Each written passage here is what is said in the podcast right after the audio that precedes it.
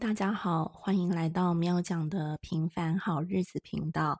今天是呃七月的第一个周末啊，二零二零年的上半年就这样子的过去了哦。那这个上半年，相信大家都是嗯点滴滋味在心头啦。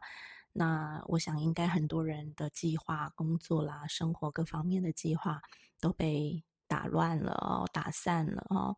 那即使现在，嗯，台湾真的可以说是，嗯，相对的非常的平静安稳有时候看到那个外面的世界疫情啊这些的变化，就会觉得说，哎，好像很没有真实感，非常的遥远哦。可是，好像当你要去捷运站搭捷运、戴口罩的时候，又觉得，哎，其实还是。蛮近的哈，我们的生活都被改变了。那嗯，最近因为台湾疫情的状况比较稳定了哈，所以像喵讲，像我的工作就随着比较忙碌起来。那也不是说前阵子就不忙啦，哎，只是忙的情况可能比较不一样。现在就是说，嗯，前面的呃延档的工作哈，变成又要。一一展开啊！前面可能因为疫情的关系，所以忙碌的感觉就呃比较比较比较强烈一点哦。那有时候也会觉得说，哎，好像能量特别的被耗损。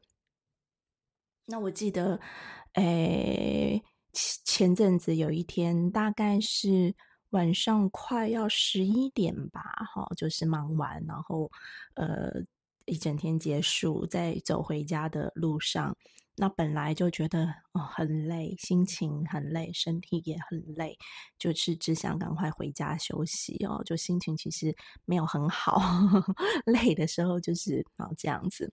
但是走一走，就忽然看到就是呃路边回家的路上，其实呃刚好离我们家这边稍微比较没有那么多车哈，那路边就停了一辆。呃，计程车，那司机大哥他把那个那个灯哈，就是呃车子里的灯打开了，那就看到他很清楚的看到他哦，就好像正有点狼吞虎咽的在吃一个便当哦，那是晚上接近快要十一点的时候哎哈，所以呃那时候就会忽然觉得说哦，有一点点。被安慰的感觉哦，不晓得大家能不能想象哈或体会，就是嗯，其实大家都一样哦，努力的在过日子哦。那我想司机大哥大概也不知道说，哎，透过他，我短暂的感受到就是被安慰，然后被陪伴了这样子。所以在疲惫、在累的时候哦，我想我们会需要特别的好好的去关注自己的状态、自己的情绪。那有时候在这样的起时间时刻里面，其实人是特别容易情绪的，可能被触动，或是呃有所起伏啦。哈，那嗯，其实我觉得有一些情绪，如果你你没有去关注他、关照他，他可能就是真的，嗯，忽略了。可是有时候一碰啊，这个就会满出来、满溢出来。那我就想到，就是说，哎，其实我也看到一段话哈，就是呃，法国二十世纪呃上半叶的这个女作家克莱特哈，她的一段话，她说：“真是耐人寻味啊！即使是在最悲伤的时刻。”人也可以忍住眼泪，举止如常的生活。但有个人从窗户后头对你打了亲切的招呼，或者注意到一朵花，昨天还含苞，今天就已经盛放；或者一封信从抽屉滑落，然后一切忽然崩坏。哈，这个就是怎么说？嗯，本来还可以如常，可是。好像你的情绪忽然被碰到了，然后他整个就不行了，整个就满意出来。那我觉得，嗯，有时候可能真的需要，嗯，好好的嗯，让他有一个出口吧，哈，或是好好的关注他、关照他，不然他，嗯，真的就被忽略，然后不晓得最后到哪里了，哈。所以除了身体的休息外，哦，我觉得，嗯，可能有时候也要看看怎么样自己是可以被疗愈的呢，哈，问问看，啊，每个人可能都有自己独特的方法哦，但是。嗯，自己如何安抚自己，或是自己怎么样可以感受到被疗愈？嗯，我觉得这个是非常重要的哈。那嗯，能够真实的面对自我，好，然后关注自己的需要，这样子。那今天呢，嗯，要跟大家介绍的这本书，我觉得对我而言，呃，应该是可能对。现代人而言吧，哈，这本都是算是蛮疗愈的书，对我来说啦，哈。那这一本书呢，是元神出版社，哈，谢哲青，哈，作者是谢哲青，哈，在二零一九年一月的时候出版的，一呃，去年等于去年年初啦，哈，二零一九年一月出版的《寂寞博物馆》。二十段名画旅程啊，收留你说不出口的忧伤，这个是它的算是副标吧哦。所以，诶，这本书其实它是去年年初出版，二零一九年出版的。那时候其实我就已经嗯有买了啦，但是嗯一直没有机会拿出来看哦。人我觉得有时候就是这样，就是你觉得诶看到不错买了，但是你又。没有看它，所以又看到下一本不错的，你又买了，然后你就嗯堆了很多本书在那一边哦。所以因为要呃跟大家分享，因为要做这个 podcast，所以也算是嗯督促我念书读书啦哈。那谢哲青呃，可能有一些人有知道，那有一些人嗯。不太清楚。那他的嗯，他有做过主持啊，然后也是嗯有名的这个呃，好像呃做一些展览呐哈，然后一些呃作家啦这样子。那他呃主要的专长是他是念这个艺术史跟考古的。哦，所以他对于艺术这一类的非常的啊，算是擅长。那特别是呃，欧洲的画作这个部分，他的作品哦，像呃，好像是二零一三年的这个《欧游情书》啦，哈，还有什么嗯，《王者之争》。啊，《王者之争》这一本书哈，都是比较是可能在介绍呃艺术家欧洲的系列的艺术家哈，那比较呃有系统的在介绍艺术家的跟他们的作品。嗯，那因为这个是他擅长的，然后再加上他的呃文学的素养哦，所以读起来我觉得是嗯非常的。有收获的哦，那也很也很好读。我觉得有一些书就是，嗯，会让你感觉不是这么亲切，不容易读。但是他的书是不会的哦。那他书写写作的方式是，嗯，有一个书写的对象。那他这些书写的对象，包含他前面的这个《欧游情书》系列这一些，他书写的对象都比较是女性哦，所以你会觉得他的写作是。会有一个对象会说：“哎，你哈，你怎么样？”这样子，好像在跟对方说话，这样子一个形式在书写的。所以某个部分，我觉得也蛮容易打到人的啦。哦，如果你是他说的这一类的呃族群啊，呃，这个呃女性，然后可能呃，比如说有关系自我工作上面的很多的嗯。情绪情感的话，是蛮容易跟他的书有共鸣的，所以他就是呃用这个自我关系、工作的情感的这些抒发，来跟呃艺术家啊的人生，还有他们创作作品背后的这些创作情感来做连接，所以嗯。一边介绍这些绘画，一边介绍艺术家人生，然后跟你的情绪这些东西是可以有所共振的哦。所以这个部分我觉得他蛮擅长，然后读起来也很好看。嗯，不过整个蛮有意思的事情哈，就是说他说这个是二十段名画旅程嘛哈，所以他其实总共里面应该是要有二十个嗯篇章在讲。这个艺术家跟他们的作品，可是我数一数，只有十九，这算是挑人家错误吗？不是，不是，其实我没有这个意思，我只是，我只是，嗯，不晓得为何就在那边就开始数了起来，这样子，然后就觉得，哎，怎么少一个？是在哪里吗？我没有看到吗？但是它里面就是只有。十九段艺术家跟他们的绘画的作品的十九段的篇章啦。那那个终章其实是一个比较像是一个他的去旅游的一个心心得感受。那这个部分稍稍的哦，稍稍的有一点突兀哦，就是放在这个里面做一个结尾哦。那。嗯，后面不晓得是不是有一点嗯叶佩文的感觉，就是哎，好像又多了一个日本的铁路的一个一个旅游的介绍，这样，或者是说，哎，可能他因为他也很有在写日本文化啦，哈，日本旅游啊这些的著作，这个其实他也算擅长哦，那所以可能就是。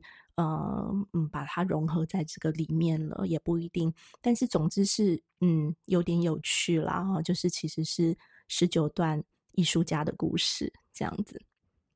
那它里面介绍了蛮多，呃，有一些是我们耳熟能详的，那当然也有一些，呃，可能我们不是这么熟悉的我啦，哈，不是我这么熟悉的，呃，艺术家。那透过他们的作品，哈，然后，呃。可能会出现一些同样的，包含像内在的孤独，啊，对世界的疏离，啊，关系的寂寞、失落，好的这种主题。当然，呃，有这一面，也会有另外一面，哈，就是比如说在嗯寂寞中或是寂静中去面对自己的一些安宁啊，或是感受到嗯生活的纯粹的一些美好。或者是嗯，痛苦里面感受到一些自我的存在啊，然后自我去跟自然的映照的时候，然后去感受到呃一个很静谧永恒的那个风光。好，就是嗯，里面其实有蛮多主题，然后可以去对照映照出它的这个寂寞博物馆里面这个嗯。现代人的这一些孤独、寂寞的情绪的，哈。那刚才讲到呢，呃，他这个一开始有一个序曲，比较像是他的自序，然后接下来就是一部曲、二部曲、三部曲，然后有个终章，哈。那一部曲里面可能就包含了我自己比较熟悉的或是喜欢的，像呃安德鲁卫斯，哈，那会有讲到，比如说他的嗯。克里斯汀娜的世界哦，然后还有像爱德华霍普的夜游者啊，那赫莫塞的这一些呃休息哈，然后呃内部从后面看的女人哈，第二部也有像这个大家非常熟悉的梵谷、孟克，然后呃弗列达的作品哈，弗列达的像两个弗列达哦。然后这个呃破碎的脊柱啊，然后毕卡索，然后第三部可能还有日本的哦，也许这个是跟他终章有关，写到日本文化的哦，日本旅游的。那第三部是有这个尾行光临，然后奥村土牛这一些艺术家。嗯，我觉得特别我有印象的，像是爱德华这个霍普的这个。夜游者这一篇哦，那嗯，夜游者这个作品，我不知道大家有没有看过。嗯，如果没有，其实网络上搜应该绝对也都搜得到。这一这一幅画非常的嗯，就是一个深夜的餐馆，好，深夜的餐馆，然后旁边都是黑的，然后只有这个餐餐馆是亮的，然后里面有服务生，有一对男女，然后有旁边一个人独坐的这样子背对着的一个呃单独的人这样子，所以他的画作是看起来就会非常的呃有那个孤独的寂寞感，在城市里面的那种。众人皆睡，在就皆皆睡 在睡觉，众人都都都不在啊，都很安静，世界都很寂静，然后只有这个地方是亮着灯，然后有一些人的那一种的孤独疏离感哦。那嗯，蛮有意思的是。呃，可能就是在爱德华霍普的一个专访里面，就有人问他说：“哎，他最喜欢的画？”那他有提到这一幅《夜游者》哈。然后，可是这个谢哲清里面就在写说：“哎，其实，嗯，就有人说，哎，好像呃，大家看这幅画都会有这个孤独寂寞感。”那他说，其实。爱德华霍普他说，他本人其实并没有刻意去营造这样子的氛围哦，他其实甚至刻意他说把那个嗯餐馆里面的颜色色调弄得更加温暖明亮哦，嗯，所以他说会让大家看起来有这样子的感觉，是一个无心插柳的结果。他说，呃，如果真的有这样子的感觉，那也是某个人的。寂寞吧，哦，所以不是他的，是某个人的，是我们的，是我们这些在看画作的人的。所以我觉得这个真的是很有意思。绘画、艺术这些东西，这些作品，其实映照了我们的内心，是我们的诠释，我们的想象哦，不一定是那个艺术家的，不一定是作者的，当然也有可能是作者的啦，对不对？但是这一幅画不是哦。那包含你说像梵谷，我想也许我们可以专门呃哪一天哪一集来说这个梵谷，因为我对梵谷也是非常的有感情的。那我曾经到法国啊去旅游，还有到雅尔哈去。那呃梵谷在雅尔时期绘画了非常大家耳熟能详的作品嘛，向日葵、黄色小屋。嗯，然后像他的这个疗养院的花园哦，然后像融合融合的星空、夜间咖啡馆等等，都是那个时期的。对，所以也许我们可以特别再来说，我们这边就不说他了哦。那另外一位是孟克哦，孟克。那所以我想，我们就来嗯。说说孟克好了哦，那呃念的部分我也会念它里面关于孟克的段落，不是全文呐哈，就是嗯部分在说孟克的呃呃篇章哈。那我们一起来听一听谢哲清他怎么来描述描述这个孟克的生平跟他的画作。孟克他这个篇章哈，他有一个副标叫做“你知道明天还是有希望的”哦。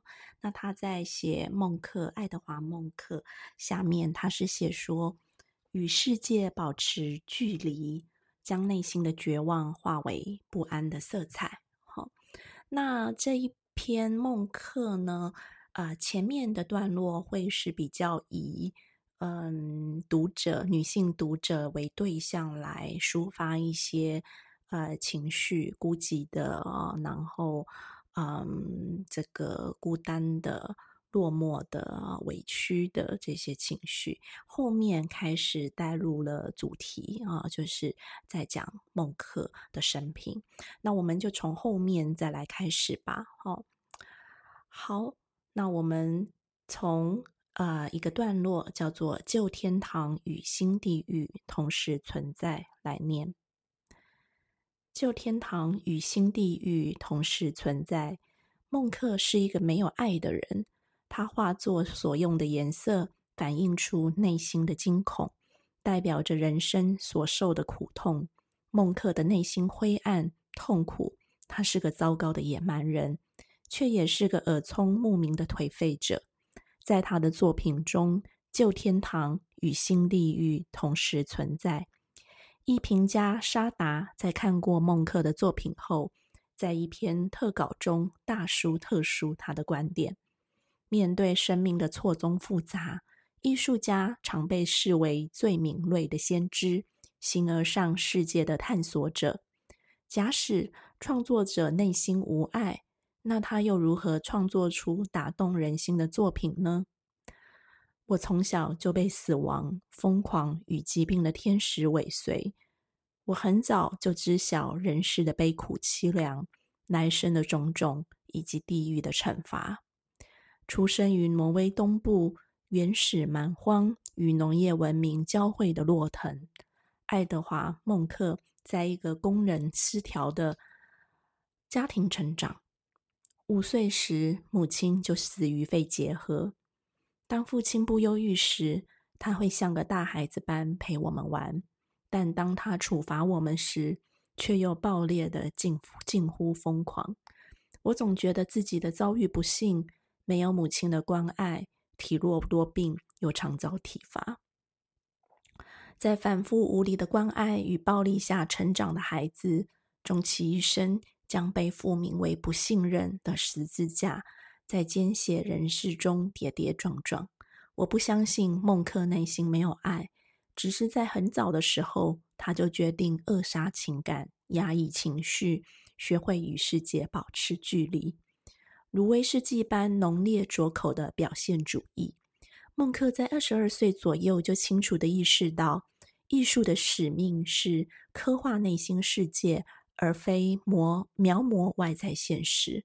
他认为，在冷静理性下创造的所有事物，都刻意回避个人情感，违背人性。相对的，将夸张色彩与扭曲线条做有机的组合，舍弃印象派所蕴含的自然主义，将爽想说的话去无存精，并且加入更丰富的情感表达。这是孟克的艺术理念，也是俄罗斯的康丁斯基、奥地利的席勒。东方的赵无极所追求，于是如威士忌般浓烈浊口的表现主义就此诞生。表现主义所探索的是人类集体潜意识中最原始、最基本的感受：对生的恋战，对死的恐惧。透过艺术家对情感的蒸馏提炼，从中释放出强大的生命动能。事实上，表现主义形式总出现在人心浮动、冲突频繁的动荡年代。罗马西斯丁礼拜堂、米开朗基罗的最后的审判、西班牙托雷多的葛雷科、年老的林布兰及戈雅、英国最伟大的艺术家泰勒、泰纳，都以绝对清醒但充满情感的方式。以超验的精神经验去对抗机械化的工业文明与非人性化的数学性逻辑思维。孟克的前半辈子不断面对家人的疯狂与顽固，终其一生害怕被死亡捕获的焦虑，始终让他抑郁难耐。他将内心的绝望化为不安的色彩。我厌世、疲惫不堪。当我停下脚步，朝天空的另一侧望去。接近午夜的太阳缓缓向西沉去，将云朵染成血红。我仿佛听见一声凄厉的哀嚎响遍峡湾。于是我画了这幅画，将云彩化为淋漓的鲜血，让色彩去呐喊。扭动的紫，浮躁的黄，浓稠的红，呲牙咧嘴的绿，钳钝着恶意的蓝，无知的黑与盲目的白。缠绕着因过度惊吓而抽去生命的孱弱身形。孟克的呐喊是他发自内心无言的呼救，最沉痛的抗议。除了呐喊，生命没有出口，也没有被看见的可能。除了呐喊，我们在孟克的笔下看见自己的脆弱，所有隐藏起来的委屈，所有被压抑的情感，好想用力宣泄。大声的喊出来，让全世界知道生而为人的苦闷。孟克最懂。当我们看着呐喊时，似乎也随着画中人物摇摆，晃动、呐喊。也许你还找不到方法坚强，也许你还不知道怎么勇敢。那么，与其将所有的心酸放在心中，不如找个机会用力呐喊。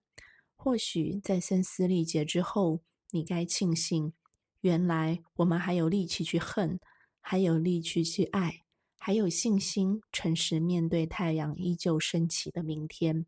你还是可以告诉自己，明天是有希望的。好哦，这就是这一篇呃谢哲青他在描写孟克的篇章。嗯，所以大家听起来觉得怎么样呢？哦，这个中间如果有一些是我念的问题，比如说嗯卡啦，这个念错哦，在修正的地方，请大家就嗯忽略它，好不好？那因为。呃，重念其实还是有可能会出错的。我想我们就就这样吧，哦，自然就好了哦。那呃，这一篇其实我觉得在读的时候，当你知道说孟克他的这一生是这么的悲惨哦，然后辛苦，真的是很辛苦，因为全家都母亲很早过世哈，然后父亲。呃，看起来是有疾病、精神上面的情绪的状态的哦，是一个失功能的家庭哦。那呃，而且他的手足哈，其实他里面没有写，他的手足其实姐姐、妹妹、弟弟，后来啊，像呃妹妹也是精神疾病，然后姐姐跟弟弟也都是因为肺结核啊、肺部的疾病过世了，所以。他的整个一生，真的像他里面说的自述哈，他说真的都被病痛、疯狂跟死亡来围绕。嗯，所以里面呃，大家可以听出来吧，就是有一些是谢哲青他引用了这个孟克的一些嗯。呃，算是他的自述哈，包包括当他说他父亲的忧郁那一边，还有包括他说他把这个呐喊这幅画，将云彩化为淋漓的鲜血，让色彩去呐喊啊，这一段其实都是他自己的描述哈，自己的语言。所以，嗯，当你知道他是这样辛苦的时候，您在看呐喊这一幅画，那个扭曲的。啊，扭曲的色彩，扭曲的线条，扭扭曲的人的表情，哈，就会觉得说，哦，那个呐喊是多么的声嘶力竭，然后隐藏在这个画作里面的那个压抑的情感跟情绪的重量是多么的重，好。不过谢哲青在最后，他其实并不。绝望，对不对？因为他呃，还是点燃了一个一抹光亮哦。他说：“哎，其实我们呐喊过后，面对真实，然后也可以拥有希望，相信明天是有希望的。”嗯，我觉得真的是，如果你回归到孟克的生平哦，其实是在他人生的最后三四十年哦，其实是嗯，相对的。哦，是他的画作是比较有亮丽的色彩，而且可以呈现出比较平稳的情绪的哦。那他里面没有提到，其实，嗯，孟克大约在四十多岁啊，大概一九零八年这个时候，因为他的情绪的状态、焦虑啊这一些状态，已经精神已经嗯不太能够负荷了，所以他其实是有到。啊，私人诊所里面哈，这个去治疗跟疗养。那之后呢，他的整个嗯精神的状态跟他的性情个性其实是有一些改变的哦。那等于是说，纵观他的一生，从悲惨、忧郁、痛苦到相对的安稳平静哈，你可以感受到那个嗯，非常的不容易，而且他呐喊后的。那个抒发哈，那个嗯，面对自我，然后重新可以过回到嗯，可能相对安稳的生活，嗯，我觉得其实真的会非常的感动，因为你看他的话，会觉得他真的很勇敢，而且诚实哦的面对他的内心世界，然后面对他自己。哦，可以说像他的嗯一些自画像，他的嗯连画作的取名，包含焦虑、绝望、忧郁、嫉妒，可以说他的画就是赤裸裸的。啊，去表现自己，然后不掩饰啊。从他的颜色、色调就可以看出他的状态、他的情绪。所以在那个里面，你就可以感受到人切切实实的存在，啊，切切实实的生存。那我也会觉得说，嗯，如果的终其一生这样子持续的话，持续的创作的话。那他这些这么痛苦的、满意的情绪情绪，哈，要要往何处去呢？那我觉得，在他那个早年，哈，至少在那个，嗯，从年少一直到这一段，嗯，四十多岁，就包含这一段漫长的这个岁月里面呢，这个绘画创作艺术，啊，可以说也帮助了他，陪伴了他，啊，疗愈了他。他透过呃不间断的创作，非常真实的创作来面对他自我哈，所以嗯，这就是孟克。好哦，嗯，我想今天节目也差不多哈，就是到尾声了。那我觉得艺术欣赏真的是非常个人的事情哦，每个人可能都会有呃自己特别。有共鸣的部分哦，那嗯，有一些像我觉得我自己可能也没有慧根，所谓的慧根哈，去理解或感受，譬如说像嗯一些描绘宗教的故事的啦哈，或是神话故事的啊，西方的艺术有有一些时期或有一些艺术家是会有这种主题的嘛，那这种主题真的。我觉得我比较难去，可能不是我们的文化吧，哈，比较难去共鸣跟理解。那这个就会需要有人来介绍解说哦。